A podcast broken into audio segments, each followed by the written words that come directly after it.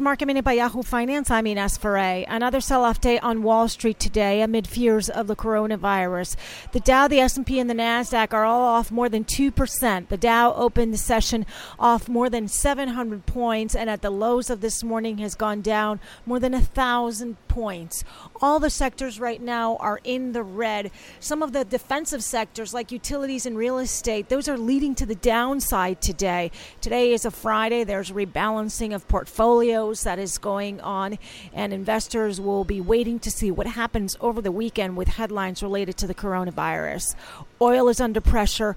Gold also is down today as well. For more market minute news, head to yahoofinance.com.